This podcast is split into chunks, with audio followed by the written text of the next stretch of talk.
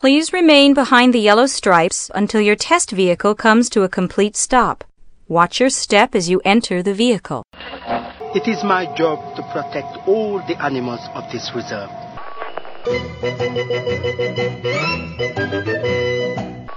Styracosaurus. Not our dino.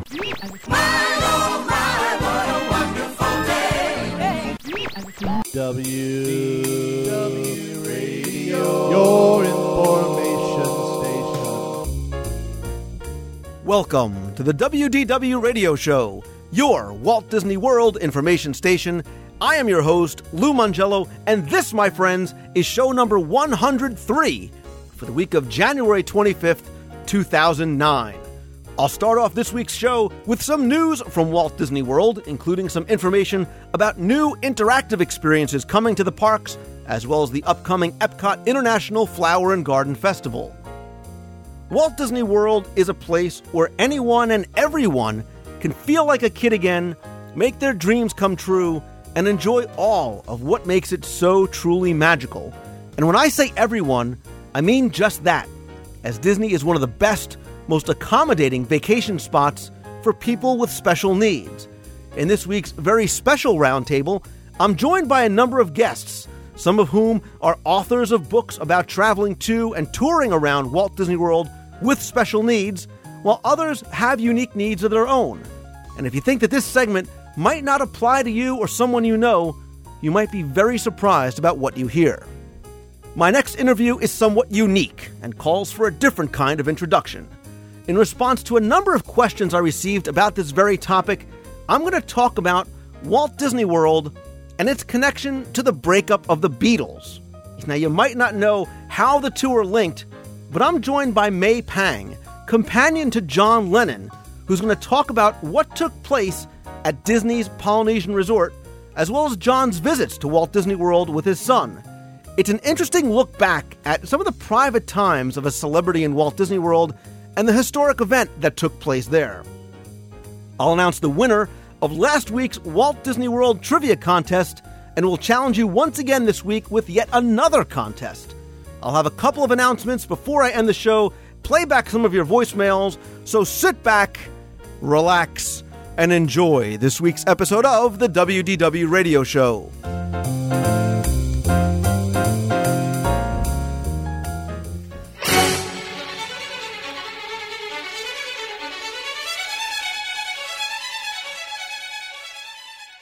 In this week's Walt Disney World news, let's start right off with the food update because the walls are down and the Golden Oak Outpost, quick service location in Frontierland, looks great. According to some photos sent to me by some listeners, there's also a very well themed outdoor seating area adjacent to it. I'm really looking forward to trying out their fried chicken sandwich. As I understand, the new location is now open for business. It's located directly across from Pecos Bill's Tall Tale Inn and Cafe as you walk towards Adventureland and the breezeway towards Caribbean Plaza. As I mentioned last week, construction is well underway in Tomorrowland on the new stage show and dance party Stitch's Supersonic Celebration, which is set to open probably sometime in April. According to the concept art, which is now available at the new DisneyWorld.com website, which launched last week and I have to say looks great, it appears as though the show is going to use an interactive Stitch character, but not like a live action character, one that's going to be displayed on a large screen behind the stage. Similar to what you experience over in Turtle Talk with Crush, Stitch is actually going to have the ability to, to see guests and interact with them while they're out there on the stage. It's really another step for Disney into this interactive as opposed to passive entertainment that we've started to see a, a real trend towards with new attractions and things coming to the parks. Uh, I think we're really starting to see new offerings and what Disney terms their living character initiative, not just th- with things like Crush and Stitch, but with things like Mr. Potato Head in Toy Story Mania, and things that we caught glimpses of with Lucky the Dinosaur and Muppet Mobile Labs. I'm looking forward to see what the Stitch Supersonic celebration looks like when it opens in just a couple of months. Over in Epcot, a listener told me that they might have had a sneak peek at what may be coming to the new IBM exhibit that I spoke about last week over in Innoventions. He told me that during what was either a beta or trial phase, he was brought into what they called a scanning booth that recorded different movements that the cast members would ask them to do. Everything from running in place to jumping and even sort of a, a celebration dance. He said the movements were scanned and then they were placed into a video game, which brings you and your character through a number of sort of scrolling scenes where your previous movements that they scanned and took pictures of earlier were digitized and put right into the games. So he said, like when the game was done, his virtual body did his little victory dance that he recorded. Um, I'm going to hold off on any other details. Uh, give us a chance to find out exactly what's going to happen when it debuts. But yet again, here's another example of an interactive exhibit that showcases new technology. I, for one, am really looking forward to seeing this. First stop, Innoventions. Next stop, Madden 2012. Finally, over in Epcot, get ready because the 16th annual Epcot International Flower and Garden Festival is going to be running from March 18th through May 31st, 2009. And whether you're a flower fan or have a green thumb or not, the beautiful flowers and the plants and the topiaries, coupled with a wide variety of exhibits and activities geared towards gardening and lots of different types of outdoor fun, makes this really something that I think the whole family can enjoy. And it's not a hard ticketed or, or extra added event, it's something that's included with your Epcot admission. This year, Cinderella, Prince Charming, Snow White, The Seven Dwarfs, Sleeping Beauty, Prince Philip, Belle, and Beast are all going to welcome guests as part of the Future World sort of front entrance topiary display during the 75 day festival. And then this year, there's going to be new gardens, events, children's play areas, offering a, even more reason to come and visit. So, for example, there's a new green garden exhibit that teaches you how to create an environmentally friendly garden. Pixie Hollow, where there's going to be topiaries of Tinkerbell and her fairy friends. The Pirate Adventure Zone, which sounds cool to me. Peter Pan, Captain Hook, Croc topiaries in an interactive adventure area. The Special Environmentality Celebration is going to be April 24th through the 26th. That's a special event that's going to showcase how to keep the planet green through reducing waste and using friendly bugs.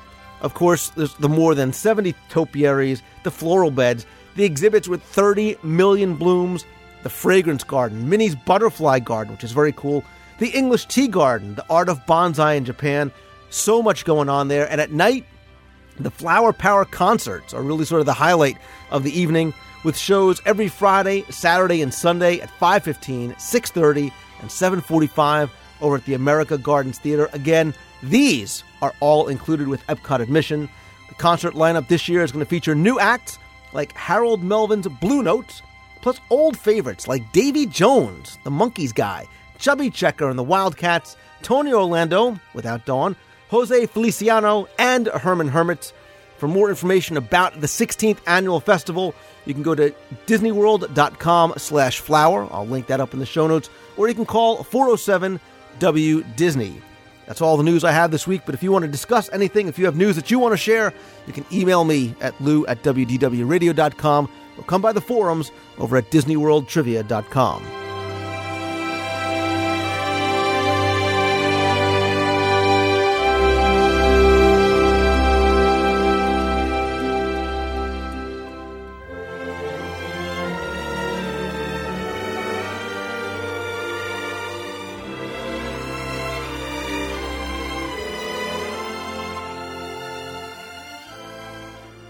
Walt Disney World is such an incredibly magical place for so many people and for so many reasons.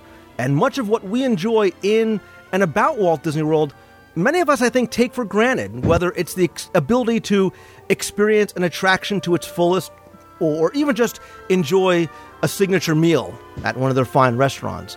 But I continue to say that Walt Disney World is the best of the best. And when it comes to accommodating people with special needs, health issues, or other limited abilities, that holds true more than ever. So today, what I wanted to do was take a look at Walt Disney World for people with special needs. And I have to say right from the outset that I don't like using that statement because, as you're going to see here, as we're going to prove, if you think that special needs might not apply to you, you may be very surprised. So instead, we're going to maybe think of these as, as challenges that each of us have when we tour the parks. So what I thought I would do was assemble a panel of people who can best speak to touring Walt Disney World with a variety of health related issues and challenges that affect how and maybe even when they visit the parks. So, what I want to do is introduce them one by one and ask each of you to please take a minute to explain maybe what makes your Walt Disney World experience unique. And uh, first, along the virtual roundtable is Larry Heidenberg. Larry, welcome. Thanks, Lou. Thanks for having me. In my case, uh, I get two for the price of one. I figure what the heck, in for a penny, in for a pound. In my case, I've got both a mobility problem and a latex allergy. The mobility problem is one that's well, in the last few years acquired, so I've toured the parks fully mobile as well as having to use an ECV, so I can speak on both ends of the scale. And the latex allergy, that's unfortunately one that took, oh, maybe five, six years to gather up, and it's one I'm stuck with for the rest of my life for sure. Great. Well, Larry, thank you for joining us. Um, sitting next to you in cyberspace is Chet McDaniel. Chet, again, welcome to the show. Uh, thanks. Uh, my uh, special need or challenge, uh, as you put it, is uh, that I don't have arms and I have shortened legs. So I have my own wheelchair that I travel in, and um, it is a powered chair that I drive, and it is uh, shorter than an ECV. So there are uh, quite a few differences and quite a few new things to to explore when going to Walt Disney World. Excellent. I appreciate you joining us. Uh, next to you is sitting Josh Olive. Josh, welcome to the show. Well, thanks for having me, Lou. I represent uh, folks who are built on a slightly different scale than uh, your average uh, attenders of the park, I suppose. I'm about six foot six and a little over 400 pounds, so I see the park from a different perspective, uh, oftentimes a very cramped one. Absolutely, and uh, and really to to evidence the fact that these aren't just the only special needs that people visiting the parks may have, and to show you maybe what some of your and, and my special needs, excuse me, might be, are Deb Wills and Deb Koma. They're authors of the Open Mouse Guide to Visiting Walt Disney World with Special Needs. Of course, you also know Deb Wills from AllEars.net.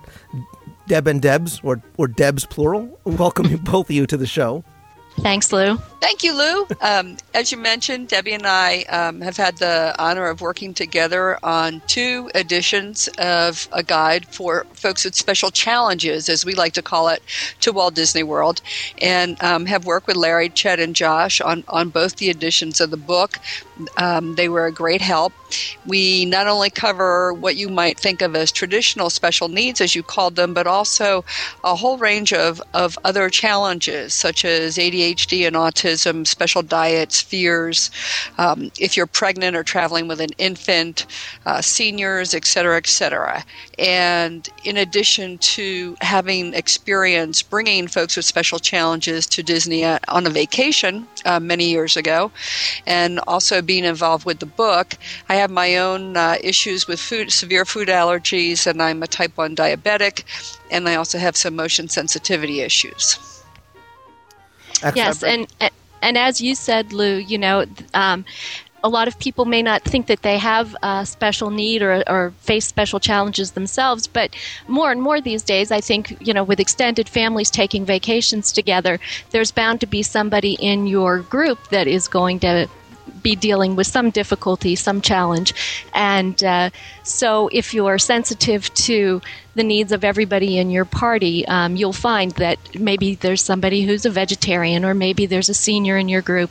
Um, and I myself am fortunate that I, I don't have um, any of these special challenges myself, but I certainly have family members and friends um, that I've traveled with and have had to uh, help them find special accommodation for some of the things that they face. So Right, and, and it really is.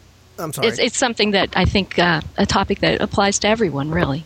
Right, and we're going to talk about how Disney helps to accommodate uh, all these people and their families. And you helped make my point is that the the special needs or challenges is such a tough word because I don't want people to think that it makes reference to a disability because, like you said, Deb, Debs, whether it's pregnancy or back pain, excuse me, a fear of the dark. I mean, a lot of these special needs don't necessarily manifest themselves physically, they are emotional and psychological, whether it's anxiety or, or claustrophobia, or like you said, even just I've traveled with special needs because I've traveled with a young infant. Right. And I've also traveled with a wife. My wife, God bless her, sainthood is definitely in her future. I took her to Walt Disney World in the summer, eight months pregnant, and I made her do the Keys to the Kingdom tour. Oh, wow. One of the many reasons why she'll be canonized. Yes. at some point. but I thought maybe we would talk before we get to touring the parks. I think a lot of people have the fear, maybe, of going to Walt Disney World. And obviously, planning, anybody planning a trip to Walt Disney World, planning is so, so very important. Do you have any information, and I'll throw this out to all of you, for people before they go? Things that they should do, especially if you have one of these challenges that you need to do that maybe, you know, others might not think about? Well, I would certainly suggest uh, that people, I'll toot your horns for you here, Deb, uh, visit allears.net. There, there's a page devoted to so many different special challenges that will help you uh, find what you need to know before you go. Thank you. I made use of it myself, so I know. Well, I think as you're talking, research is by far the most important thing to do um, because it's not just what happens when you're at Walt Disney World, but it's also traveling to get there. And depending on what your challenge is, you may have to take different things into consideration, whether you're flying or taking an auto train or driving, depending on the group you're going with. There's a lot of different considerations. Um, we could start and the, the list is endless but it goes everything from you know talking with your doctor and getting in shape and, and going down a very lengthy checklist of all the things that you need to have with you um, right up until knowing all about the parks and where you're going to stay so there's the pre-planning um, before the actual trip itself at walt disney world that you need to focus on too well, Chet and, and Josh, I'll actually throw this out to you. Did you do, before your first trip, did you do a lot of research you know, really looking for in depth information about the attractions and the descriptions and limitations and maybe what to expect before you got to the parks? You know, what's kind of funny is that well, this is Chet. When I first, my first trip to Walt Disney World uh, upon high school graduation, I didn't do my research and did not know that the airlines would fly my powered wheelchair uh, to Orlando, and that not only that, but that at the time uh, Mears was kind of the way to go before Disney's Magical Express, and that Mears would have picked me up at the airport and taken me to my resort. And so I wound up being in Walt Disney World in a manual push wheelchair. And anybody that has ever uh, been in a wheelchair for very long that you can control and then has to rely on somebody to push you around knows how infuriating that can be. Um, as I like to say, no one is as good of a driver as I am. So, uh, it's one of those things where when I went again uh, a few years later and started doing some research and started finding out, okay, what is available as far as you know, I, I knew from from being down there that that Disney would take care of me once I was there. I just didn't understand the part of getting to Disney from Dallas Fort Worth, and once I figured that part out, uh, that made a huge difference. Um, so I, I second and third uh, the the comments that were already made is that research beyond just uh, even uh, websites and and um, and the suppliers, but get on the the message boards uh, that we're all pretty familiar with, and find people uh, with special needs, special challenges like yours, and find out what they've done before. Because uh, people have done this before. There's no reason to reinvent the wheel. Absolutely, I agree 100% with that. Um, I went to Disney World a lot when I was a kid and then there was a long spell of nine or ten years where I didn't go, and I changed a lot in that time. And uh, as I got ready to go, and I thought, well, I better look and see how my memory stacks up with how things actually are now. And I mean, there's a whole new park, Animal Kingdom, and there were a whole lot of, of things that I needed to research, and I'm very, very glad I put the time and effort into doing that, and it made me have a much more enjoyable experience when I had my first trip back after a long hiatus.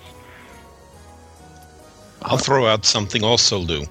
We've talked about, gee, how great it is. Well, something that most people unfortunately don't know.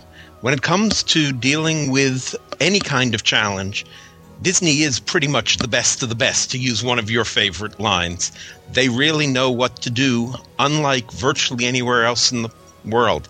I'd say if you were looking at it from a any sort of special challenge standpoint, you've got to actually break it down to where to go, and that place I always would recommend Disney because they can help you handle whatever you've got going, when to go, how to go, and once you get there, where to be, where to stay, as well as what places within the Walt Disney World Resort to go. Excellent. And we're going to talk specifically about resorts and transportation, but, but I have a question, you know, that I'll throw out generally, maybe either the Debs you might be able to answer. And because we can't cover, obviously, every sort of challenge that people might go with, it, it, this doesn't apply to everybody.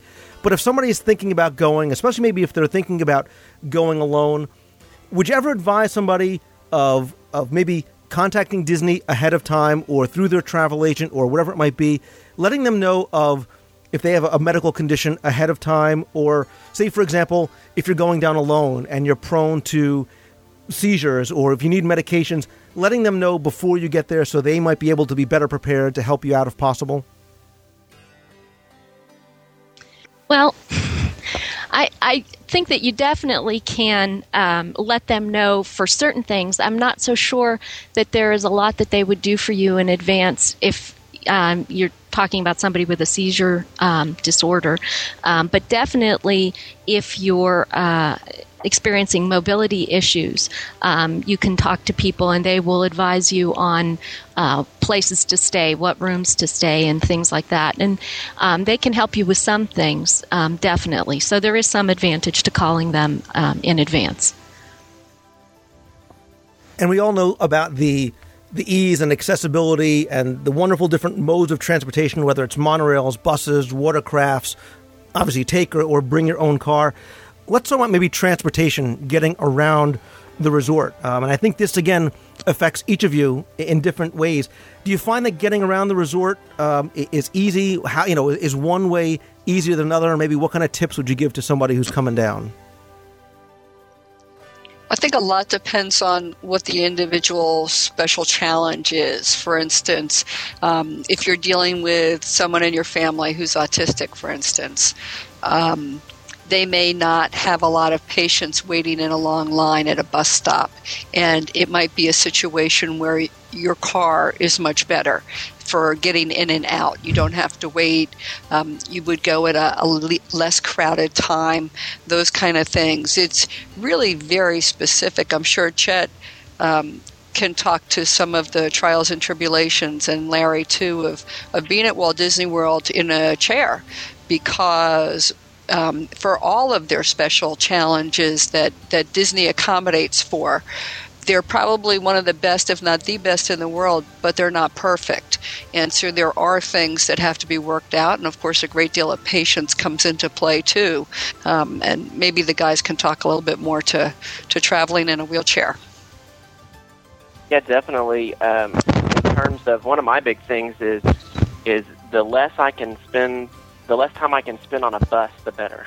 Or or getting on the bus is such a a, um, a situation of um, I don't know. Sometimes a comedy of errors when it comes to uh, trying to educate the bus drivers on you know where the best place to tie down spots on my wheelchair uh, is, and and beyond that, uh, some want you to go this way on the ramp, and some have this. They say you can go either way, and basically it comes down to what you be sure that you're comfortable with and as one bus driver um, very strongly told me one time when I was relaying a message of how another bus driver had barely tied my chair down, and that was that it's important for you to feel safe on the bus.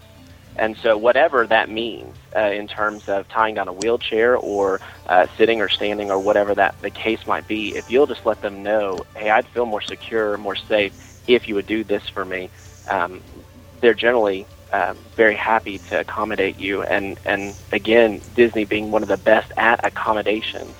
Um, but my preference is to be able to stay where the monorail is easily accessible, or um, you know the boat um, back around the the boardwalk area is great as well because neither one of those requires a tie down, which is awesome as far as saving time too. And for me, I've had both the best and the worst. Uh, if one tip I'd definitely recommend to almost anybody take the main number for Disney along with you and keep it in your cell phone because sometimes you'll want to call and say, Hey, I'm at X, I want to get to Y. I'm using a wheelchair, a scooter, or whatever. I've got this challenge. How do I best get from point A to point B? Because sometimes you're going to find that you can get there from here, but not the way you would normally expect to go. I can tell you from personal experience, as bad as the fear of the bus may be, and it's more fear than bad experience. I have to say that the boat at Wilderness Lodge, the boat that takes you over to the Magic Kingdom, was my personal biggest challenge. Simply because we were able to board the boat no problem at the Magic Kingdom to go back over to the Wilderness Lodge. But when we got to the Wilderness Lodge, the water level was too low oh. to be oh. able to even get out. And nobody bothered to warn me about that. So my wife and I ended up lifting my uh, scooter out of the boat and up onto the dock and in the process managed to knock her in the head with the scooter. Not a recommended mode of transportation, I have to say. That's one advantage of staying over at the Boardwalk Beach Club or Yacht Club or, or the Swan and Dolphin. Those boats, the friendship launches, you drive right on, you drive right off. You will never be worrying about is the water level at the right level for the dock. It's nice, it's easy, it's simple. When you go to the Wilderness Lodge or the uh, Fort Wilderness area by boat, you may or may not get there the way you expect. For that area, the bus is definitely the way to go. And this is from somebody who once spent 45 minutes stuck halfway on the uh, bus wheelchair lift trying to go up and down because they couldn't fi- get the thing to move. Uh, I still recommend the buses much more strongly than I recommend that particular boat line.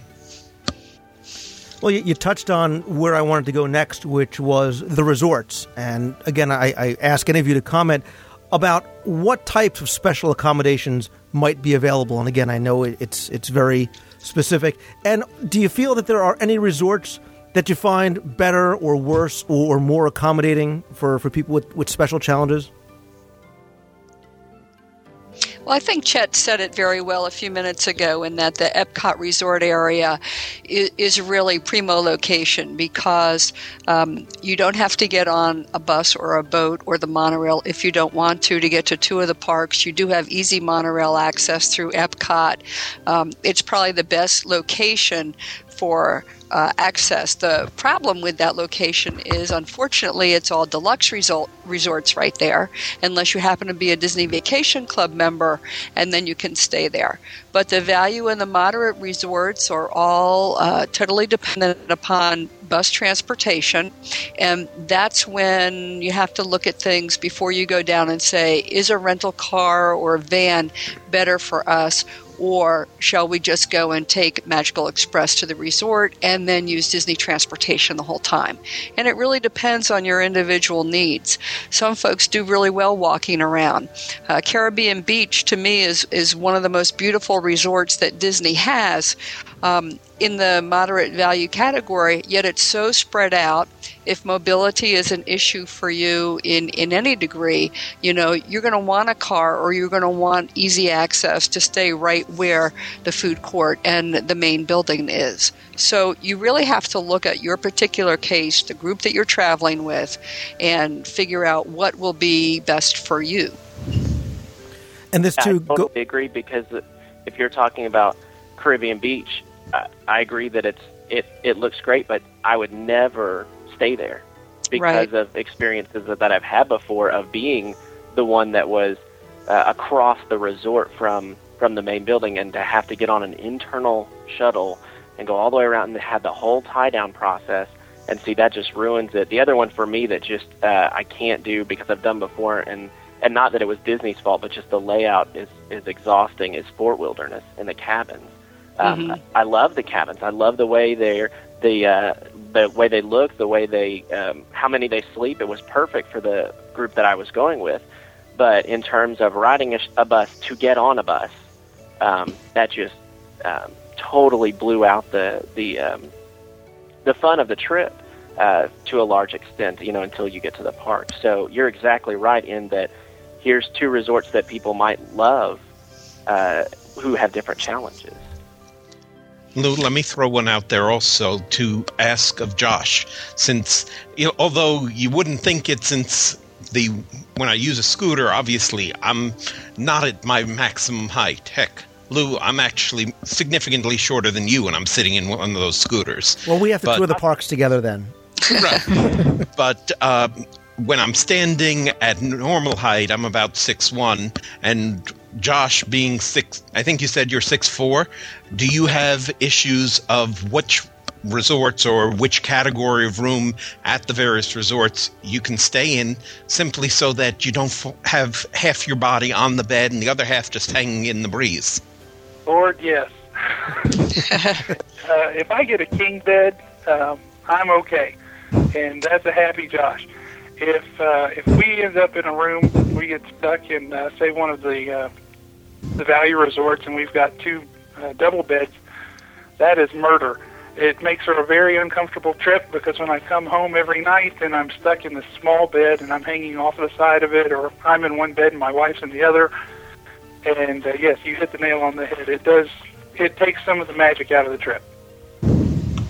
Well, what about those of you with ECVs and wheelchairs, you know, obviously the room sizes vary greatly as well. You know, the room size you're going to get at an all-star resort is going to vary differently from, you know, one of the beach club. Is that an issue as well? Is there ever an issue about getting your chair in and out of some of the categories of hotels? I can say without a oh, doubt, oh, absolutely. Yeah. Yeah.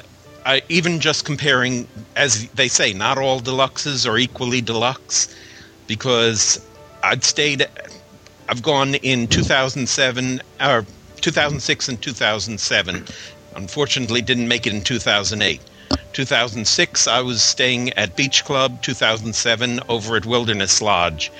And at the Beach Club, a standard room, no problem. Had enough room for me, the ECV, my wife, our luggage, anything we needed. At the Wilderness Lodge, we were first assigned into a standard room, and there's only one problem. You pulled the ECV in, you could get it in, you could come around the room somewhat. You just couldn't get the ECV anywhere within, oh, say, 10 feet of a power outlet. And without oh. that, it ah. isn't going very far. right. So we had to transfer into a handicap accessible room just so that I'd have enough room to bring in the ECV and have an outlet I could plug into. Yeah, I, I could second that and say that that definitely um, we were we were just there recently um, over the Christmas holidays, and uh, we're DVC members, so we stayed in the middle of the week at Saratoga. And and the um, bookends of the week we started at Port Orleans one night and then ended at Pop Century another night, and uh, both of those two nights uh, we were in standard rooms, and the standard room at Port Orleans Riverside was fine. Uh, plenty of room to park my chair, plenty of room to to uh, room to a power outlet, room to get luggage in. All that was great. At Pop Century, um, the only problem we had was it was very difficult to close the door because by the time I got my chair in, I couldn't go any further. So mm. once I was in, if everybody wasn't already in the room, then I blocked the entrance. And once I was in, then uh, we had trouble actually getting the door to close because I had to pull forward and then somebody had to close the door and then pull back, and it was this ballet of sorts. And you know, it's just my wife, uh, myself, and our ten-month-old. so uh, it's not wasn't even a huge group of people. I can't imagine trying to do that um, uh, with a, with a large group. But in the same regard, uh, people need to understand, and this is kind of where research comes in, that some of the accessible rooms um, can create problems for people with special challenges. Um, for me, for instance, uh, the the typical accessible room, which Disney tends to have two different ones. One is an accessible room with a tub with uh, rails and uh, and a kind of just a larger space, and then another one that is a complete roll-in shower. Um, but the problem with both of those is a uh, raised toilet, which makes it difficult because I'm not that tall. And so you've got to know what rooms have what things. And again, it's where research comes into play in knowing um, exactly what you're going to need. And there are some trade offs uh, when you don't have as much space, but you do have the, the amenities that you need. Yeah, actually, that brings up a great point that people need to realize just like oh, not you don't want to use the word special needs lou and i can understand that but even in the category, the broad category of mobility impairment, there's a whole broad range there because I can let us say, God forbid, Josh, someday you break your foot on before you're going to Disney World, and they trying to be helpful put you into a handicap room. You'll be able to get down into a king bed, but I think they're probably going to have to call for a crane or a tow truck to get you back up out of the darn thing again, because the, some of the handicap beds are much lower than an average bed. Hmm. In fact, we experienced this just on that on this trip. Uh, the king bed was really, really low, and I loved it because I'm much shorter than most people. But I do agree that anybody that is of normal height or taller would have significant problems. My family stayed uh, at Port Orleans Riverside just this past October, and this is parents, brothers, sisters, the whole works. There were 15 of us, and uh, that was a special need on its own. Sure. yeah, that, that that could be another segment. Um, but my dad had uh, heart surgery a couple of years ago, and he had some some trouble getting around, and we had gotten him an ECV, and everything was all well and good, except that they put us in all upstairs rooms at Port Orleans Riverside Alligator Bayou, and there are no elevators. Mm. Right. So we had to fight for a um, a downstairs room, which we got, and it was accessible, uh, handicap accessible, and you're absolutely right. It had a very short king size bed. Mm. Luckily, no broken leg at the time. One of the things I want. I'm sorry. Go ahead. No, I was just going to mention the other thing that's important to know. Um, if you are traveling with a companion to help you out and you're someone who has um, mobility issues, some of the rooms with king beds don't offer a second bed or have the ability for a pull out couch cot, uh, cot to be brought into them. And uh, Wilderness Lodge has been in the past one of the uh, resorts that has this issue. So you really need, again, to research and make sure where you're staying has the type of rooms that will accommodate what your needs are. Yeah, and what I wanted to you know talk about next was dining at the parks, not just because I'm obsessed with eating at Walt Disney World, but I think this is where a lot more challenges for people may come into play. And I think there's physical challenges as well. You know, thinking about just getting around in a wheelchair, for for mm-hmm. example, in some restaurants. But maybe Debs and Deb, you can talk about things like allergies and you know uh, other sort of dietary restrictions and how that plays into your ability to go to certain restaurants and, and how you would suggest handling that. Do you call in advance? Do you talk to the chef when you're there? what really are some of the, the best strategies for people? Um, again, research. But yes, you do want to contact Disney in advance, and there is uh, someone, um, I believe she's still Brenda Bennett, I think was is her name, and based out of the Magic Kingdom, and she can work with families that have or individuals that have specific food allergies. I can tell you that probably the biggest fan mail we get for going to Disney with a special diet are folks who are gluten need gluten free diets or with celiac disease. Um, Disney seems to be one of the few places anywhere that is so very attuned to this that the chefs are very well trained for that particular diet and they're willing and able to accommodate people uh, to the nth degree. And and we get so many emails from folks who are like I can't you know I was so nervous and I couldn't believe you know how great they were when I got there. Um, if you go even up to a counter service you can ask the person to please either show you the ingredients list, um, which may or may not, may not help you out, but you can also always ask for a chef. One of the things that, that I like to recommend if you're going to be in a theme park, um, go that day when you first get in the park to whatever restaurant you think you might want to eat at see if they're open or if quick service is there and talk to the chef and let them know you'll be back in a few hours for lunch and what your special requirements are. Um, that really works a great deal too. Uh, advance notice to the restaurants is great help. Um, the one thing that I think Disney has uh, hasn't quite gotten yet is is actually for desserts and food for diabetics. They don't offer carb counts on their food, and the chefs all have different understandings of what types of desserts will work for diabetics and what won't. So that tends to be a continuing learning experience. And I have found that the Disney restaurants that are owned and operated by Disney are much more agreeable to special dietary concerns than the ones that are not. The ones that are not thinking of France or Mexico in Epcot, um, a couple of the downtown Disney places. But I think overall, and, and Debbie, I think you've had some experience with this too. That with mm-hmm. special diets, they they really do a phenomenal job. They they do, and they have actually gotten even better in. Um, I'd say in the last year. Um, if you call now to make your advance reservation, they will ask you uh, as you're making your reservation if anybody in your party has a special dietary need. That's just a, a routine question now, and it never used to be. And even when you're seated, um, as I've been going to restaurants the last couple of months, as I'm being seated, they're asking me again, do you have any special dietary needs? Does anybody in your group need anything special?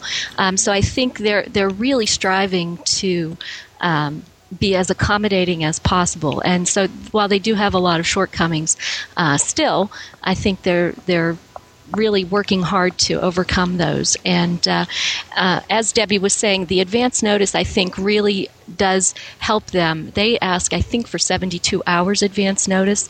Um, and that even works at your resort at the uh, counter service places, at the food courts. If you stop in there when they have a lull, say between breakfast and lunch, and tell them that at dinner you're going to require, um, say, kosher meals for a party of 10 or something they will do what they can to accommodate that um, as long as they have adequate notice.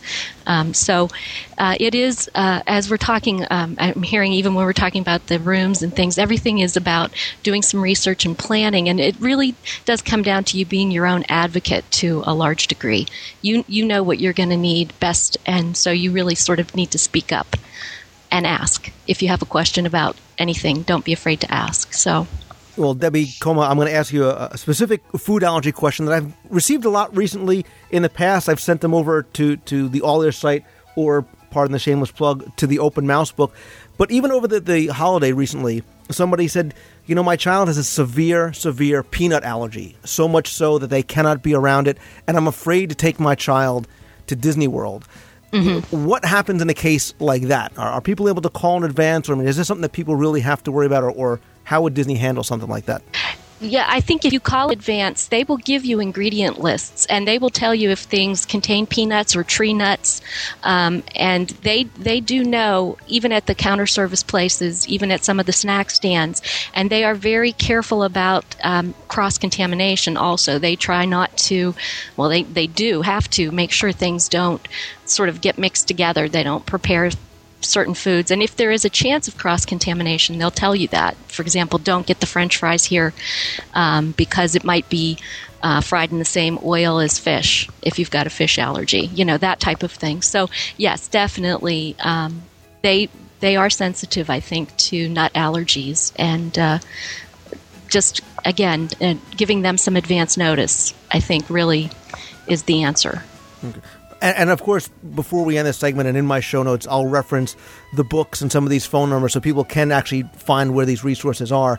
But Deb Wills, when you were talking about your diabetes, that made me think about as we start to maybe go towards the parks, people that maybe need to bring in or take specific medications or even medical equipment. And anybody, I'll throw this out to you. Uh, what about things like insulin? Like, are you allowed to t- bring that in, and, and will they store it at first aid for you? Uh, absolutely, yes, yes, yes. I've never had a problem bringing in my insulin, um, my syringes, or, or any of the uh, accompanying uh, items that go with it. In fact, I've had more security guards want to open my camera case to see what's in there than when they feel the pouch that might have the needles in it. It's kind of interesting. But um, there's never been a problem or an issue at all. Uh, Frio, F R I O, actually makes really good products that um, are gel packs that you just activate with water and then they dry themselves out, but they're really good for maintaining temperature, and I've used them in the parks before. I mean, certainly, especially if you're at a value and, and you typically have to pay for a refrigerator at, the, at a value resort, you can tell them you need a, a small fridge for medical needs, and they'll take care of that for you. You can go to first aid. Uh, one of the nice things about first aid is that they also have sharps containers if you use syringes or needles and, and want to deposit them. If you just want a cool, clean place to test or whatever, you can do that there. Um, they will store medical equipment for you uh, to a certain degree. It really depends on what it is.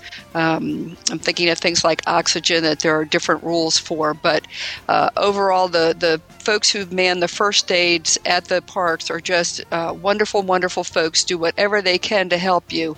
You just need to know where they are when you enter the park because most of them are closer to the entrance of the park as opposed to back deep in the park. One other thing you need to know too is if you do get in trouble, because no matter what, you can always find yourself having made a mistake. Uh, you don't have to go all the way to first aid. Find any cast member. If they've got a pulse and work for the Disney company, they qualify. they will get you help faster than you could ever possibly believe because there are ambulances with paramedic crews stationed at all of the parks that can respond in and do whatever help is needed at a moment's notice. That's something actually about doing your homework on this. The biggest thing I can tell people is if you're nervous, not just look up all the things online but if you're going, well, I'm afraid my son has a seizure disorder, and if it were to happen and all like that, how will Disney respond? You can actually call right over or visit to the Reedy Creek Improvement Fire District's uh, headquarters, what I call the Lego Station, and they will talk to you. And if they can't put you at ease, then chances are you never leave the house to go anywhere. Right. And, and that's one of the points I was going to make is that – let's be honest, you know, things can and sometimes do happen that maybe cannot be handled at the first aid station in all the parks. And and I don't think people should absolutely not be fearful of that as a reason not to visit Walt Disney World. You know, Reedy Creek EMS, I, have seen them in action. They, they, respond, like you said, a cast any cast member can get. They respond so quickly. Celebration Hospital is close by, and uh, again, maybe either the Debs or any of you can speak to. You know, I was wondering if people have maybe children or uh, their own certain very special need or very serious condition. Maybe are they better served by seeking out a specialist in the area or having their doctor maybe recommend somebody in the area just in case something does go wrong and they do need a, a very very special type of medical care? Oh, absolutely. You you wouldn't want to travel any place, be it Disney or, or any place else, if you have that type of specialized um, medical concern um, without checking into resources where you're going to. And again, how you're traveling to get to that place as well. Um, Disney is usually really good about transporting folks if um, they have arrangements with uh, one of the local pharmacies so things can be done there. I think the important thing to remember is Disney is so accommodating, it's just not the panacea. So you use whatever normal common sense things you would do, even if you were going to grandma's house um, and, and it was a drive or a distance away. You know, you want to look into the special certain things that you might need for medical issues uh, or whatnot. And you do the same kinds of things when you're going to Walt Disney World. Let's uh, let's go back into the park and let's talk about the attractions because that's obvious. I think where a lot of people have concerns, and each of you and each of us have different challenges when we go. And I'll and I'll throw this out to each of you individually. I'll start off with you, Josh. Certainly, there has to be a number of attractions where you find a, difficulty or an inability to ride. Uh, Chet and Larry with with the wheelchairs. Tell us about some of the issues you face, how you deal with them, either beforehand or once you get there. Well, first of all, um, as we have alluded to over and over again, research knowing which rides are likely to be ones that you would want to ride, ones that you would be able to get in and ride. Uh, that's that's key. But having been in some uncomfortable and extraordinarily dangerous situations at other theme parks uh, on some attractions. Uh, I was on a roller coaster where the safety bar popped up in the middle of a roller coaster that had inversions and whatnot. Uh, so I hang on for dear life, literally, at that point. Uh, I have never felt that level of fear or discomfort on any attraction at Disney World. Uh, but that said, certainly some of them are not comfortable. Um, some of the bigger offenders are Spaceship Earth, uh, Splash Mountain, Dinosaur, the Mad Hatter teacups. Those are knee killers. if you're a tall person, if you could cut your knees off, uh, those rides would be much, much better. Uh, but then some of them are wonderful. Uh, Tower of Terror, Expedition Everest, uh, pretty much any of the boat rides, so long as you get to sit in the front seat, uh, they are very accommodating to both size and height. And a number of the attractions, I think, like Expedition Everest, have sort of a test vehicle that you can try out before you even get on the train, so you don't have to worry about that happening once you're riding. They do, and that is fantastic. Uh, Expedition Everest is a wonderful example. You can go and it's very discreetly put away where people are not just walking past. And if you have any fears that maybe I'm not going to be able to fit in this ride, and I don't want to get on here in front of all these people, and then have them try and try to cram me in, and oh, now it's not going to work. You can go back into the village of Serka Zong and you can try it out for yourself and see how it works without exposing yourself to a whole bunch of people and face it uh, the potential for ridicule. Chet, what about you? Now, obviously, your ability maybe to get in and out of your wheelchair is different than somebody who's in an ECV. What sort of challenges has you found in the parks? Well, very fortunately, I can walk um, short distances and so am able to ride uh, anything that I want. Um, one of the neat things about Disney is that they seem to um, give me uh, the right to say yes, I'm fit to do this, or no, I'm not fit to do this.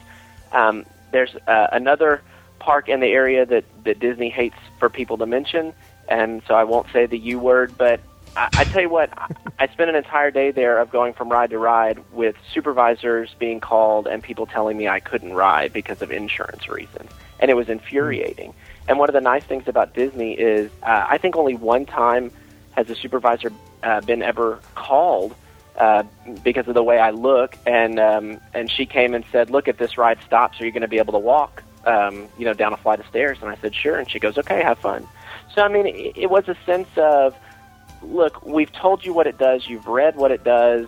If you still want to go, then go, enjoy it. And one of the nice things too is that several of the rides have either um, a door that comes open that's kind of hidden. Uh, Rock and Roller Coaster, for example, or Expedition Everest, the same way to allow for a lateral transfer.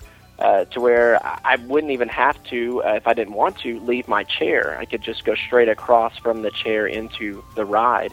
Um, Test Track has a, a completely different loading bay. If you don't want to step down into the ride, you can ask to be lo- loaded at the um, seatbelt check and they'll take you over there and you can load um, uh, at a more lateral position.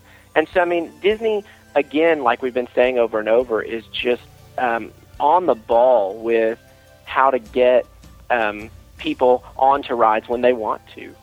Um, the one issue that I've run into is some cast members don't understand the difference between an ECV and a wheelchair, a powered wheelchair. And uh, mm. you know, a lot of times you just have to say, look, it's not an ECV, and and according to the disabilities guide, I I don't have to transfer into a normal chair. This is a normal chair. It has the same length as a normal chair. It it it just is powered. And most of the time, they'll it, it, as long as you treat them with respect, then they either accept that or they ask somebody above them and they accept that, and it moves on. I've seen people in the Florida sun just get blazingly mad uh, at cast members who are just trying to, to keep you safe. But um, that's the only real difficulty I've run into. And most of the time, when you say, "Oh, it's not an ECV, it's a wheelchair," they go, "Oh, okay, have fun." So, well, you really hit the nail on the head there as far as approaching the cast members. I should have mentioned that when you ask the cast members, uh, "Where should I ride in this vehicle?" Tell you they know they've they've had a lot of experience with that, and I have never yet encountered a cast member who is anything other than extremely helpful. Mm-hmm. Well, and you, you both made a good point that beyond the courtesy and beyond the the accommodation, it's the level of respect that they give you um, and that seems that that seems that's to be some something coming from all of you is when you deal with the cast members, whether it's a chef, whether it's a ride operator, whether it's a concierge, whoever it may be, the level of respect that you get in return, uh, it, it seems to be wonderful. Absolutely. Yeah. Yeah. Totally. Yes. Rather than being exasperated that you're you know, presenting them with this problem, they really, for the most part, that I've seen anyway, have gone out of their way to make it work for you, to, to be helpful and, and solve the problem with you. Um, you know, especially like with when we were talking about dining. I mean, some of the chefs actually seem happy to have a, a, mm-hmm. a unique challenge. You know, oh boy, I get to cook something different for a change. you know, and uh, I think the cast members are the same way. Well, gee, this is a tro- this is a problem. Let me see how we can figure this out. So um, yeah, I, I think obviously, you know, you're going to run into. Um, know, some the world's not perfect, and you may encounter some problems along the way. But I think by and large, they really are um, working very hard to to make your experience magical, as they would say. Absolutely. And and one of the things we haven't touched on at all is traveling with a service animal. Um, and not to get too far off of where we are, but service animals are accommodated on a great deal of the rides in the parks. And the cast members, again, are very tuned into this. Um, when you get to the park, just go to guest services. They can give you a special pamphlet for traveling with a service animal, let you know uh, where the general vicinities are for an outlet uh, for your animal if they need to um, find some grass. And um, you can also take your service animal into first aid if that's something you want to do because they get overheated um, just as, as much as we do sometimes. So, uh, Disney's very, very good about dealing in all the parks and also at the resorts. If you have a dog or cat or monkey, whatever type of service animal you have with you. You know, I haven't quite seen the service monkeys walking around the parks yet, but and I'm actually happy you brought that up because unfortunately, one of the roundtable members who couldn't join us tonight uh, was visually impaired, and I was hoping that she would come because a lot. Of, I have seen a lot of people in the parks, and I wanted her to talk about her challenges and some of the things that Disney does. Um, and I was, I was also looking for somebody um, who couldn't make it that was uh, hearing impaired as well to talk about some of the sign language interpreters and services that are available. Uh, again, I'm going to reference back to your book because that's the best way for people with these challenges or if have adults or children with these challenges to find out more. Um, and the other thing that, you know, we were talking about attractions and not every issue being one that is physical or one that you, you can see. Things like the nut lights and the noise and the special effects and you know, even the heights and the motion. There's so much to consider. Um, even allergies. I mean, I think about attractions like Soarin' and Journey into Imagination with Figment that spray scent into the air. Uh, there's so right. much that you have to take into asthma. consideration. Yeah, asthma and allergies um, are, yeah, you can't see them, but the, the people that have them are acutely aware of these things. So. Yeah. Lou, I'll throw in one because that's where, aside from mobility, I've got my latex allergy. There, since you're a fan of Peter Pan, I'll tell you there is one Never Never Land for me. Never Never Land for me is having done it once, I've learned I can never do the um, Lights, Motors, Action stunt show again because they use latex in the tire construction. They burn tires, they spin tires. There's a ton of burnt tire smell in the air there. That can put me in the hospital or put me in the ground. So that's one that, as a latex allergy expert, I never thought of until I went and did the attraction. And that's one of the reasons why, when, because I've contributed to the All Ears site with the latex allergies, that's one of the first updates I ever did was realizing that's a never never land for us. Hmm. Right, and somebody might not, somebody with the latex allergy might never think about that. Have they have they not have this resource ahead of time? Absolutely. I will throw out one other thing for you, Lou, since I know this is sacrilege to you, but I know Animal Kingdom is one of your favorite parks. For me, it's the least favorite park of all of them for a reason that I suspect that uh, Chet probably would be familiar with. But even with the way everyone ribs you about how short you are, you probably don't realize when you're at significantly below average height, there's nothing you can see as a landmark to go by. because when you're at below average height, you can't see all the landmarks and other clues for adventure and exploring that you see uh, that are so interesting. All we see are the backsides of people and not a heck of a lot else. Good point. And, you know, you, you mentioned children, um, and this is something that I had thought of, you know, because sometimes you, you, your kids get could get separated, and also because of something that I ran into, a personal experience I had. And the tip that I would give would be, if possible, keep a copy of your medical history or or needs maybe with you at all times in case your child gets separated from you or in case you somehow get impaired and can't tell somebody what's wrong. Um, I had an issue with somebody I saw had a seizure at the end of an attraction. She was by herself.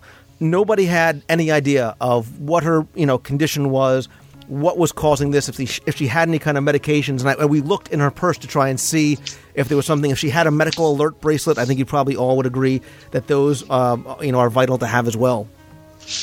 Absolutely. Yeah. I was a paramedic for 20 years, Lou. A medical alert is not a an optional item these days. It's an essential. And I'll throw out one thing as you mentioned kids and what if they get separated?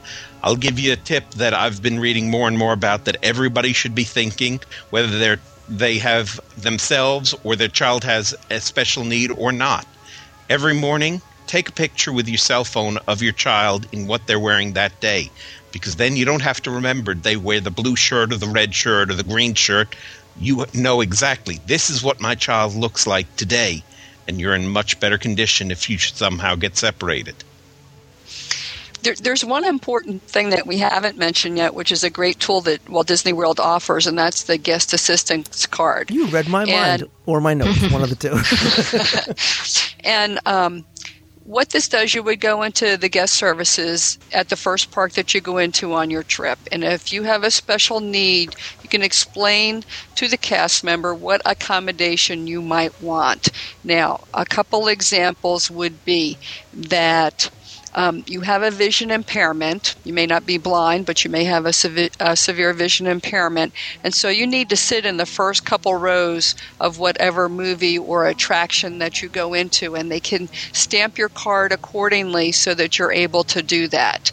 Um, the card can also be used if you have someone with autism or has fears in terms of crowds, so that you will still wait the same amount of time. In fact, some folks, and I'm sure Chet and Larry can chime in, you end up waiting longer. Uh, hmm. people always think if you have a special special entrance, you're getting fast loaded onto the ride, but um, you can wait in a separate area that's out of the direct sun if you need to, if you have the special card. If you have a youngster, um, there's actually a card stamp you can get so your stroller is used as a wheelchair in the queues. So in places where normally you would have to park your stroller you have this special stamp on your card, and you can go ahead and take the child with the stroller in further into the attraction. Um, these are just a few things. At, at, one point, you could bring a note from your doctor to explain what your um, disability or, or special challenge was, but because of HIPAA and other things, um, Disney cast members really don't want to read them anymore. And the thing to remember is you need to tell them what kind of accommodation you need, what kind of assistance do you need. If you simply walk in and say, I don't see very well, you know, I have, and you rattle off whatever it is your your um, disability might be and they don't understand you need to do the i need to sit in the first couple rows or i need to do this or i need to do that kind of thing.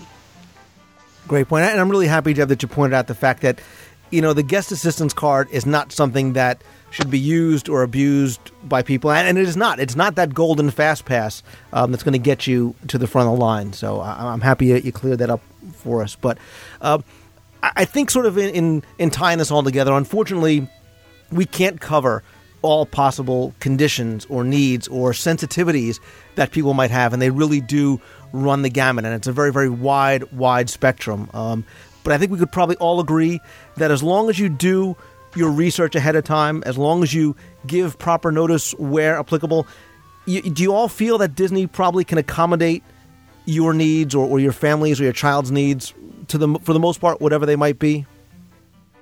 I think so. Yeah. yeah. Disney can yes. cover 95% of what people need. There's always 5% that just falls outside of what they or anyone else can do. But 95% of the time, they'll find a way to make it work. Yeah, I would agree with that. I, you consider how many years they've been in business, how many millions of people have walked through the turnstiles. Um, they've pretty much seen it all. And um, if they haven't figured out how to deal with a situation, they are, as I said earlier, really willing to work with you and, and you know figure out what's going to make your your special situation work. So um, yeah, I think ninety five percent. That's probably um, a good a good number. Mm-hmm. Yeah. And you feel that they're they're always adapting, they're always improving. I would assume the more they learn, the more they see. I think so. Yeah. I, have seen improvements just in a few in, in the last couple of years. So yeah.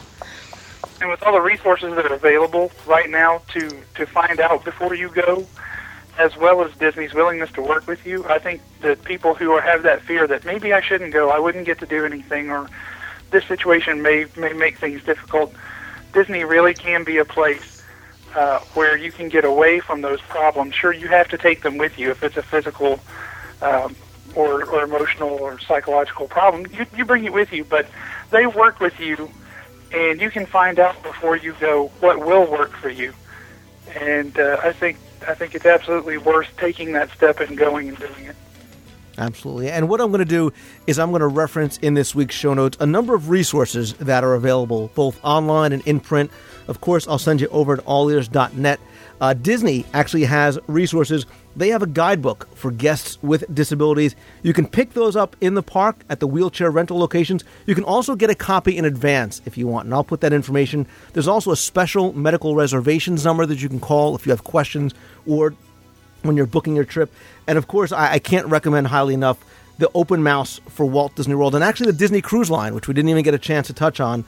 Um, this probably is really the definitive resource um, as it really covers a, a wide, wide range of uh, special needs and accommodations and dining and things that we were only able to touch on here. Um, but the point clearly is that anybody and everybody can and should enjoy that all Walt Disney World has to offer. And I want to thank each and every one of you Larry Heidenberg, Chet McDaniel, Josh Olive, Deb Koma, and Deb Wills for joining me and, uh, and helping us talk about what I think is really, really an important topic. Well, thank you, Lou, for taking the time to dedicate a podcast to this. Really appreciate it. Yes, thanks a lot. Thank you very much. Thanks so much. Thanks, Lou, a whole lot. Awesome. Excellent. Thank you all so very much. I really appreciate it.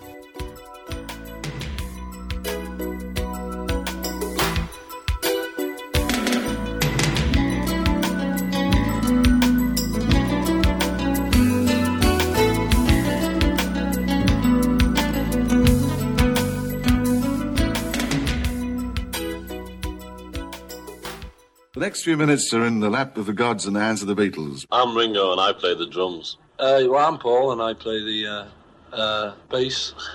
I'm George and I play a guitar. I'm John and I too play a guitar. Sometimes I play the fool.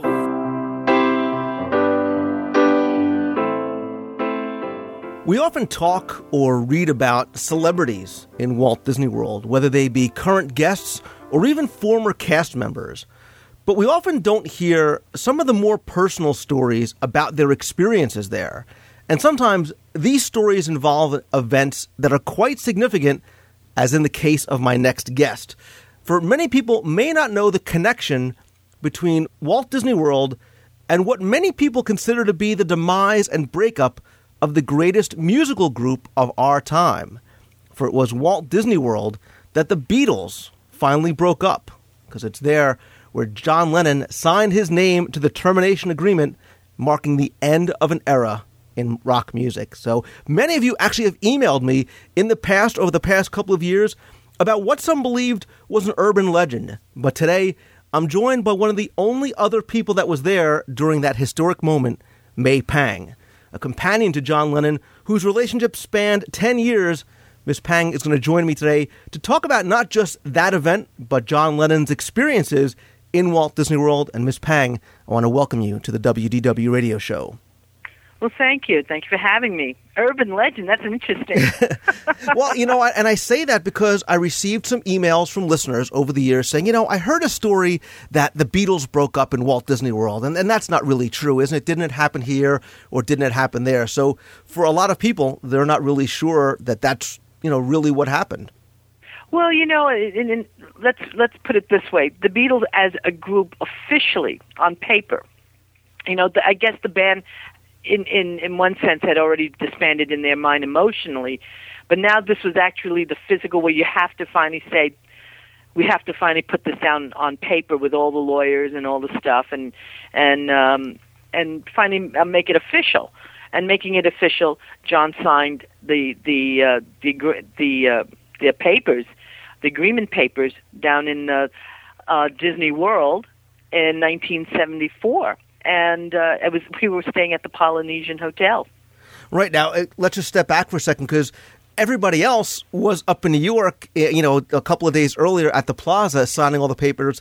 John decides not to go, and, and he misses the meeting. And then you, he, and I guess Julian leave New York City, and you head down to Disney World. Well, what happened was we all had agreed. Everybody, all the lawyers had agreed that signing in New York would have been the, the best time, and it was the best um, moment, you know, for everybody's schedule to be there. Ringo did not come to New York. He had already uh, pre-signed it in in England because, you know, because we were involved in a lawsuit um, with uh, with Allen Klein at the time, and um, and you know, Ringo didn't want to be subpoenaed for any any type of further action on that one. So he says, "I'll sign it outside." Everybody said that's fine, but he was already he was uh, sitting by the phone to say it was really him and uh, George was in town to do his Dark Horse tour, and Paul flew in, and uh, we were of course living here, so it was easy to to say let's do it in New York and at the Plaza Hotel. Well, uh, we're down to the eleventh hour, and um, every you know everybody else is waiting, and the only person that doesn't show up is John, and I had to break the news to his lawyer to say John isn't coming and uh, it was quite it was quite an interesting uh, reaction from um, from a few people. Don't shoot the messenger. I'm sure. uh, they were really it was really tough, and it wasn't so much from our lawyer that he got the grief from either. Um, you know, he he just asked John what it was. He says, "I just can't do it. There's still a clause in there I'm not happy about," and and uh, he said, "Okay," but it was the lawyer that had to go in there who took a barrage of, of hits from everyone where he walked in to say, my client isn't coming in. And I got um, the next phone call was George Harrison, and you know he's. I said, George, do you want to speak to John? He goes, No, you could pass the message on. Meanwhile, the phone was out, and you could hear George very angrily telling me what he wanted to tell John, and I'm looking at John like, You can hear this. I don't need to be the messenger here. and we were just sort of sitting there, and of course, Paul, Paul and uh, Linda came the next day and over to our house and, and said, "Okay, let's see what what can we do." And it was all worked out in a matter of days, and the lawyer brought all the paperwork down. It's not one piece of paper; it's like a ton of papers because you you got to sign for agreement for every little thing. So as the start, you know, I mean, I'm, when I say he's he's like signing pages and pages.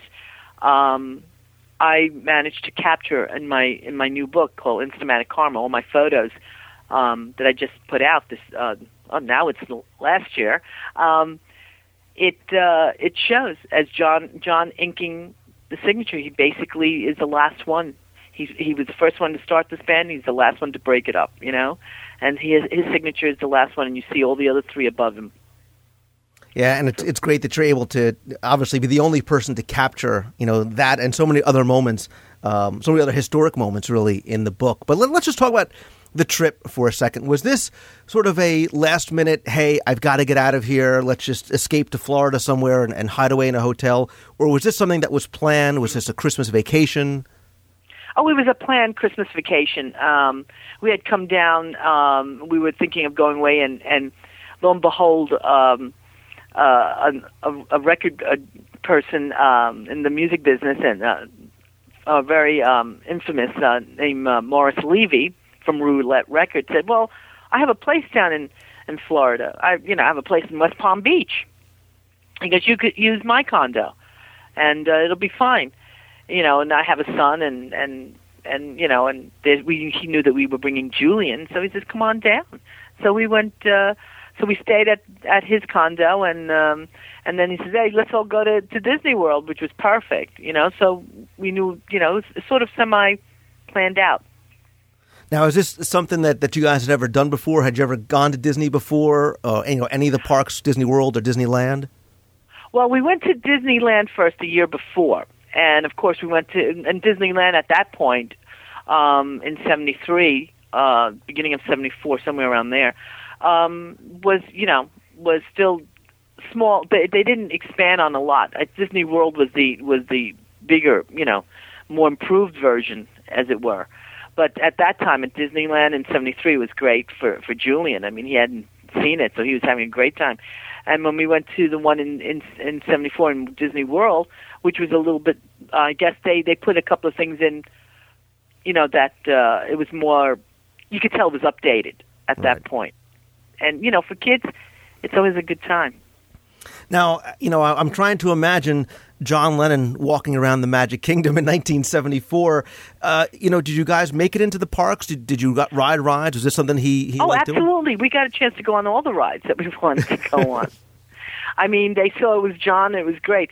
And there's a couple of pictures of him in the mist in the crowd. And John would turn to me and say to me, you know, um, one of the best things that could happen is that it's it's packed.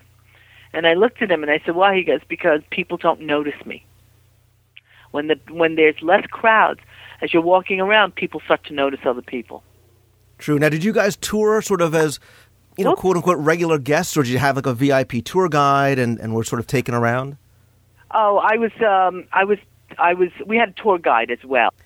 Now, as you went through the parks, did you sort of tour as, as quote unquote regular guests, or did you have you know a, a VIP tour guide provided from Disney?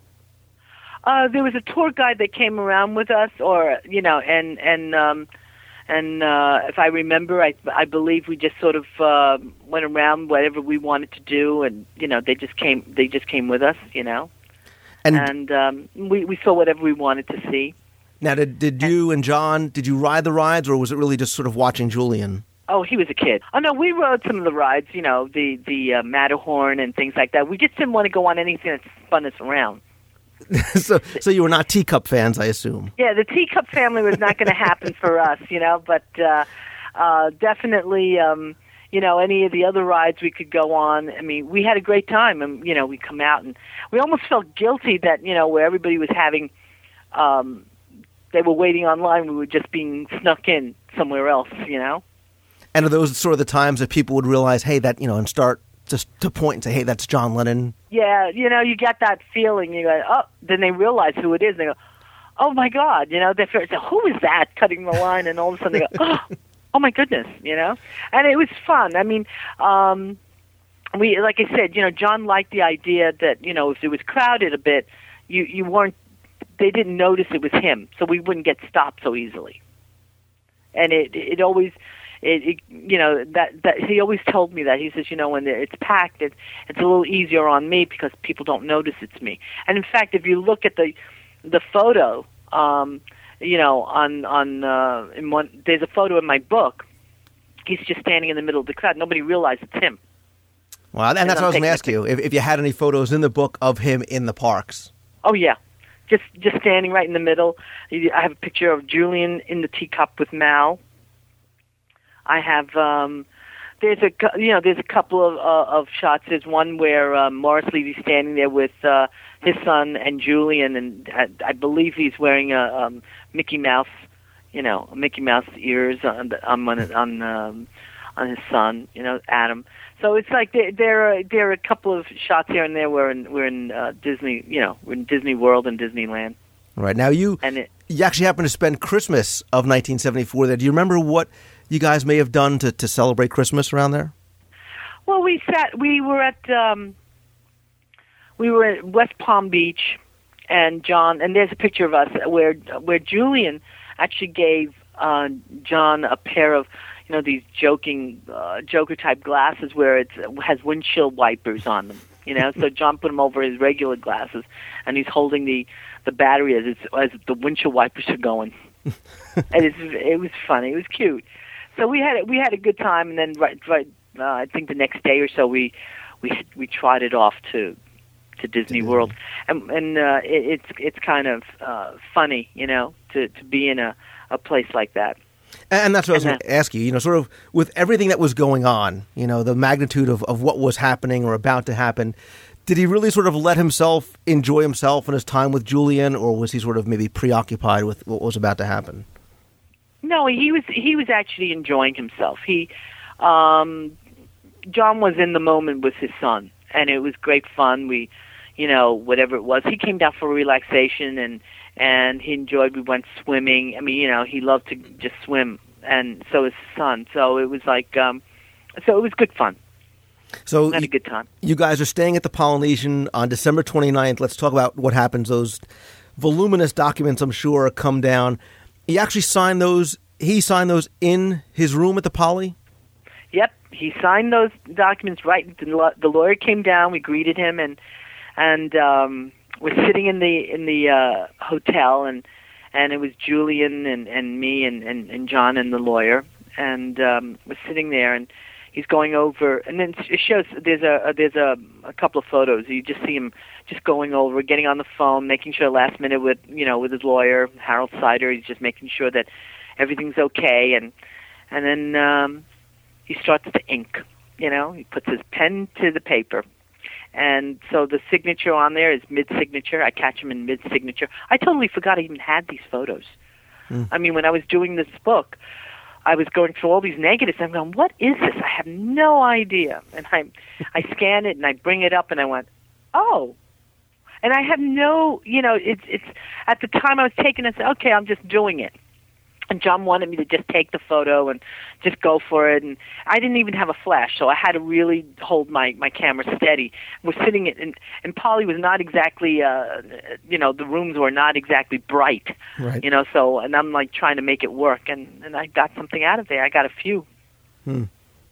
and is it so it was quite interesting I'm sure and and you know it's great that he asks you basically to take out your camera and you know, do you sort of realize as this is happening that the magnitude of, of what that simple signature represents? You know, at the time, I guess not. You know, you don't think so. You think it's because it's every day because he was always signing something.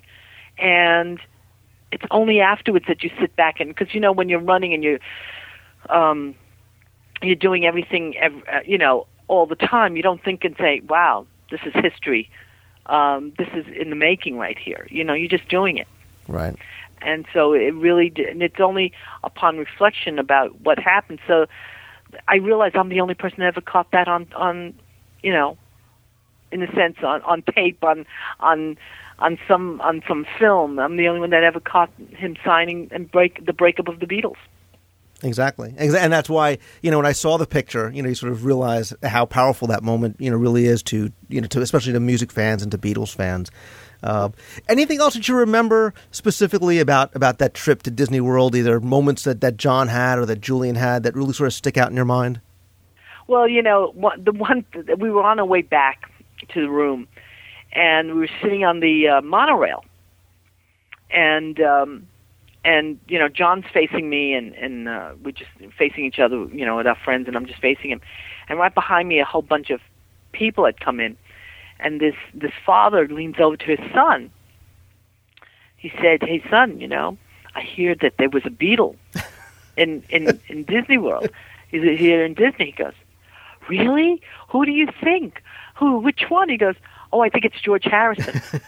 and I started breaking up in laughter. And John's looking at me with this like, and and I, you know, and he goes, he goes, "What? What are you laughing about?" and I tell him the story. I lean over and I tell him, and he we, we just bursted out in laughter.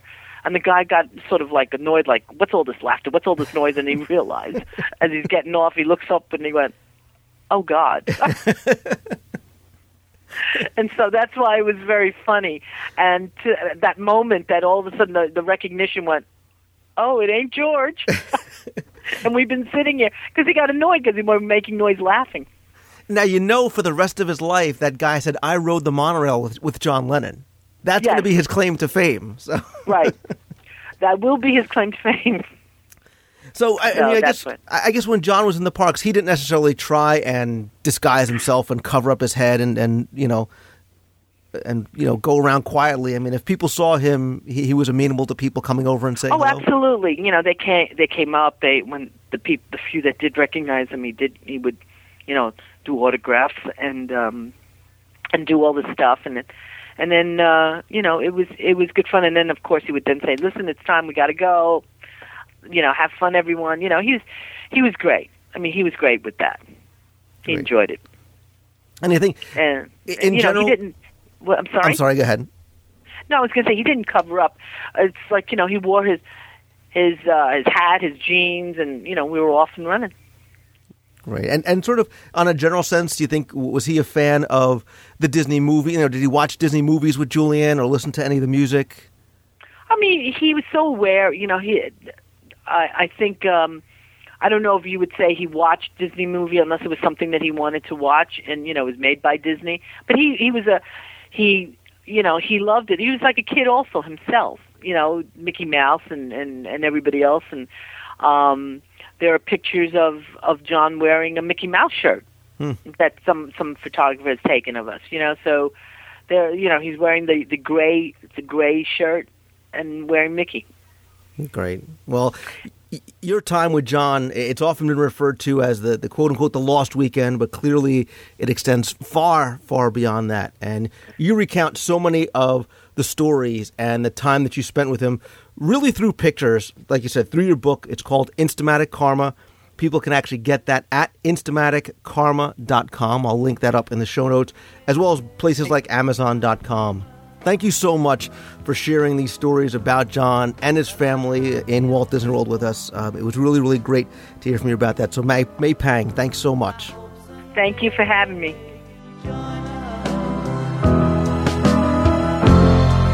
And the world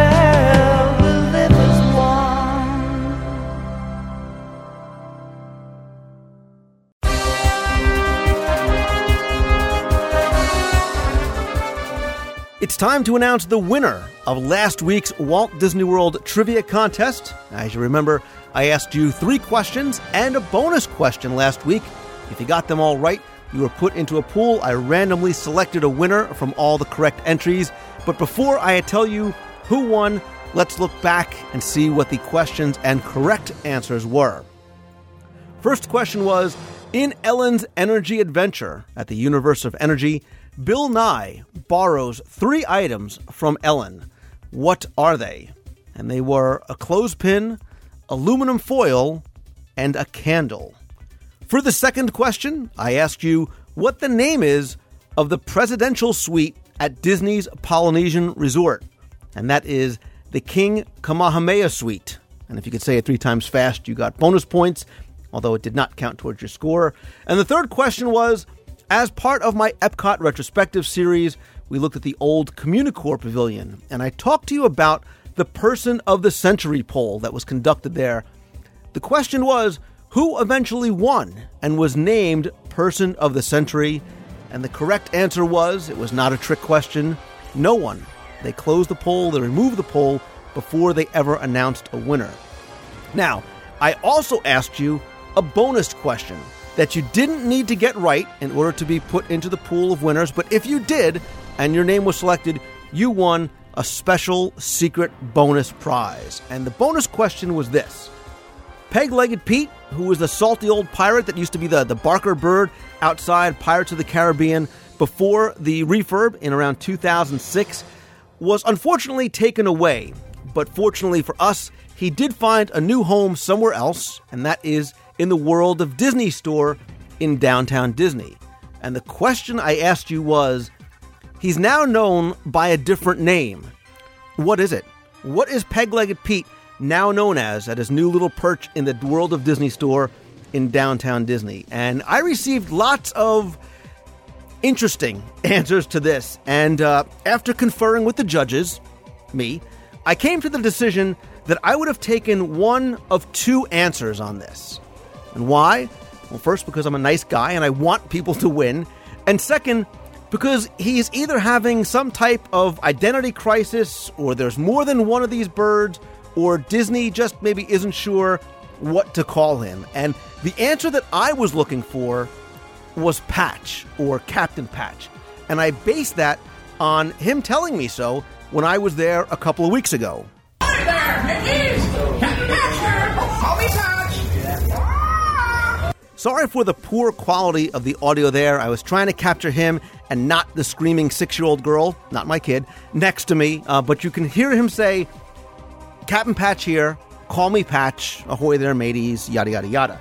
So I would have taken Patch or Captain Patch, but a lot of you emailed me with another name that I would have accepted as well, and that was Pollyanna. Yeah, I, I know, Pollyanna. And it looks like you all seem to get your information from the same location, which was the World of Disney store page on DisneyWorld.com. There it reads The Adventure Room. Enter a realm where the heroes and adventures of ages past, present, and future converge, yada yada yada. Come face to face with the amazing audio animatronic pirate Rusty Blade and his talking parrot Pollyanna, and play the latest in Disney interactive video games, blah blah blah. So unless there is another parrot that is with Rusty Blade, because this parrot that I was looking at that called himself Patch, that looks a whole lot like Pegleg Pete, was not, I don't believe, with Rusty Blade. So maybe there is another parrot located somewhere else, but I would have taken that answer anyway. So Patch, Captain Patch, Pollyanna, any of those would have been good. But uh, this week's winner, who got all three of the questions correct, is Jessica Hummer. Now, Jessica, unfortunately, did not get the bonus question, so she lost out on the Ferrari, the transatlantic Disney cruise, and the 30,000 DVC points at Bay Lake Towers. I'm kidding, of course, but she does get the 2009 Walt Disney World Trivia Page a Day calendar, a copy of the Main Street USA audio guide on CD, and the new WDW radio show button that she can wear in the parks with pride. And of course, she also gets the pair of snazzy Dream Mickey ears. Thanks to Brett from the Disney World Moms panel for that. So, Jessica, please send me your address and I'll get that prize package out to you right away. And so, since I didn't get give away the bonus prize, which is not a Ferrari or a Disney cruise or any DVC points, let me be clear that I was completely joking. Since there is still a bonus prize left, I have a lot of other stuff I want to give away let's do another contest this week. So I thought we'd go back to maybe picking a theme for the contest. And since my interview this week was sort of tied to celebrities at Walt Disney World, why don't we stay there? So here you go. Here are your three questions for this week. First, who played the evil Supreme Leader in Captain EO? Number two, John Ritter from Three's Company fame, for all you 80s fans like myself, hosted the opening of the Disney MGM studios in 1989. His father can be heard in what Walt Disney World attraction? Third, who provided the voice of the timekeeper in Tomorrowland? So I want the Supreme Leader, I want John Ritter's dad, you know, where could he be heard? And who was the voice of the timekeeper? Now, the bonus question this week. I talked about the Golden Oak Outpost opening in the news earlier in the show that is not going to be serving McDonald's branded foods anymore. Of course, I had to get food in here somehow, right? So, what is the only place left in the Magic Kingdom that still serves McDonald's branded foods? There's only one place. McDonald's, as you know, is a sponsor. They, they're found throughout the parks, but there's only one place left in the Magic Kingdom where you can buy McDonald's branded foods. What is that called? And I guess since Ronald McDonald is somewhat of a celebrity, there is a celebrity tie in for that question. So, if you win, if you get all three of them correct, again, you don't have to get the bonus question right. You get the calendar the Main Street audio guide on CD, the button, and the Dream Mickey ears.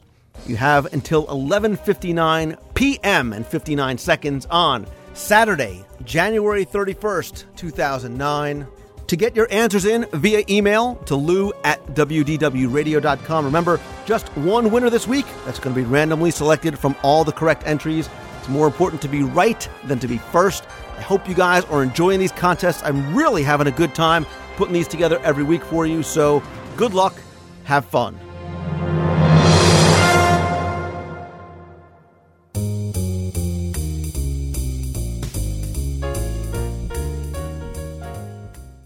That's going to do it for this week's show. Big thanks to all of my guests this week, including all of my very special guests on this week's roundtable.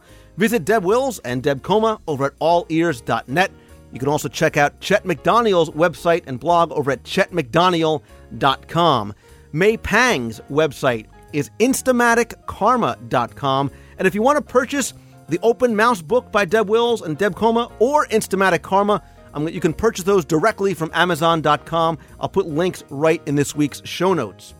Thanks as always to all of you for calling into the voicemail, playing the contest, or sending in an email. Remember, if you have an email, a question you want read on the air, you can email me lou at wdwradio.com. If you want to be heard on the air, you can call the voicemail toll free 888 703 2171. Thanks also to my partners and sponsors, including Mousefan Travel. You can get a free, no obligation quote for any Disney vacation from Becky and her team over at mousefantravel.com. Quick reminder if you are going to be in Walt Disney World on Friday, February 13th, we're going to have February's WDW radio show Meet of the Month at 12 o'clock at the Flame Tree Barbecue over in Disney's Animal Kingdom. We're going to be down in the lower seating area, down by the river. If you want to join us to hang out, chat, have some lunch, whatever, I'll give you more details as we get closer. We had a great time in January's first meet of the month. I'm looking forward to doing these each and every month for the rest of the year. So if you can't make it down in February, don't worry. I will be back again in March. I will be doing this for the rest of the year. Stay tuned to the show, the website, the forums, Facebook, Twitter for more updates as to when the next meet of the month is going to be. And again, I'll try and plan these out as far in advance as possible so you guys know when and where we will be. You know, I love coming down to the parks and meeting up with as many of you as possible, so hopefully you can join us. But what if you can't? What if you maybe you just can't get down to Walt Disney World, still want to connect and communicate and interact? Well, stay tuned for the next WDW Radio Live. That's where I'll be broadcasting online, live, with audio and video and although it's kind of one way, you can just hear me, there is a chat room that you can come in. We did it a couple of weeks ago. We had a lot of people that joined us. Uh, and again, I was surprised. We went for about six hours, starting at 8 o'clock at night. Um, do the math, you can figure out what time we finally got off. But we had a great time and really uh, enjoy communicating with you guys this way. So I'll try and announce these as far in advance as possible. But one of the best ways to get an update is to follow me on Twitter. That's twitter.com slash Lou Mongello. Sign up there for free. You'll get instant updates as I post them via email, text message, however you want, uh, on your Twitter page. Those will also be posted to Facebook. So if you're on Facebook, you can uh, firm me up over there. Both of those links are also in the show notes. Uh, last couple of times I've done it, it was sort of spur of the moment. I announced it earlier in the day and did it at 8 or 9 o'clock at night Eastern Time. So uh, I will definitely, definitely do it again.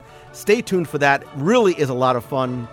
Remember, too, if you want to comment on the show, talk about it with more than 30,000 other members, head on over to the forums at DisneyWorldTrivia.com. That's fun, that's free, very friendly, very welcoming. Please come by and join us there. Uh, lots and lots of good stuff coming up in the next couple of weeks. And I know I'm teasing you, but that's part of the fun.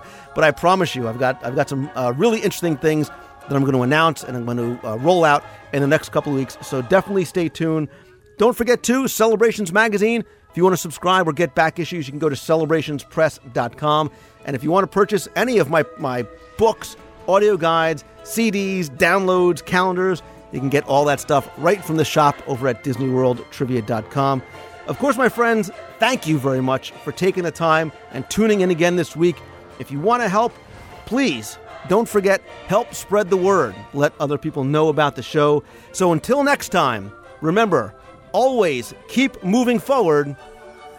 See ya. Hey, hey Lou, it's Stuart from from the UK. Um, I just want to say great show, and uh, I don't know if I'm calling on Skype, so it might not work. but uh, we're going to uh, Walt Disney World at the end of March, and I can't wait. Yeah, I'm sitting here and it's grey and it's raining and it's just not very nice, and I, I can't wait to um, get some of that Florida sun and uh, see Mickey and Minnie and Donald and yeah, Donald's the best, let's be honest. But uh, great show, and uh, see you soon. Hi, Lou. This is Kelly from Savannah, Georgia. I Just got finished listening to episode 96 and wanted to give you some of my most tearful memories of of uh, the parks and the magic that's within them, and they all pertain with experience experiences we had with with my son, and we decided to have Magic Kingdom as our last park of our trip. And as we're leaving, um, the parade was going through. We had already seen the earlier parade, and so we just stood there right at the the entrance and watched the the, the parade finally go through the the circle there.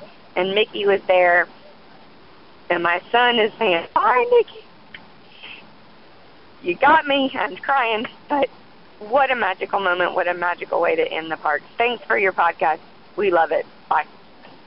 Hello, Lou. This is John from uh, Hershey, Pennsylvania. Just uh, calling to say that uh, we've just finished a week at uh, Disney World. Didn't have a chance to call you from the parks, but uh, all throughout the week we were sending pictures to Twitter uh, to follow your example and sharing them with uh, friends and, and family. And we had a great week, even though it was a little cold uh, here in January. But uh, had a great time, and uh, wanted to thank you for everything you do on the radio show. Keep it up, and uh, keep moving forward. Have a good one. Hey, Lou, it's Mark from Indiana. We're here in the park today at the Magic Kingdom. Just wanted to let you know that the Golden Oak Outpost is opened in the former uh, Fry Cart location. Uh, also, another rumor that we just heard is that they're going to take Splash Mountain down uh, starting in April for six months as well. Seems kind of odd that they do Space and Splash at the same time, but there you have it, straight from, of course, a cast member. See ya. Hey Lou, this is um Sam, one of your listeners, and um about the 23 the 23 thing, asking are you 23 years old? I mean, yeah, are you 23? I'm I looked it up. The only things close to that year that were important to Disney were 20 years ago from 2009. MGM Studios opened, and then the other closest date I could get was Pleasure, Pleasure Island opening. But Pleasure Island is closing soon, so it could make sense or no sense at all. See, if Pleasure Island closes near March 10th, there could be one final blowout party until they all close, or I'm just not hitting it right. I'm still looking, but that's the closest date I could find. Try Google News, it'll help out. Love your show. Bye. Hey Lou, this is Kyle. Uh, I actually just heard your segment about uh, in the news. You were talking about uh, the RU23 site uh, that Disney put up, and I heard that it is possibly um, like a Blu-ray uh, release sort of celebration thing. Um, that 23 Blu-ray uh, videos are going to be released on March 10th. That's what I've heard. I'm really not sure uh, about what it could be. So, but I'm really excited to hear uh, what it is. So, uh, keep up the great work with the show, and I will uh, keep on listening. So thanks. Bye.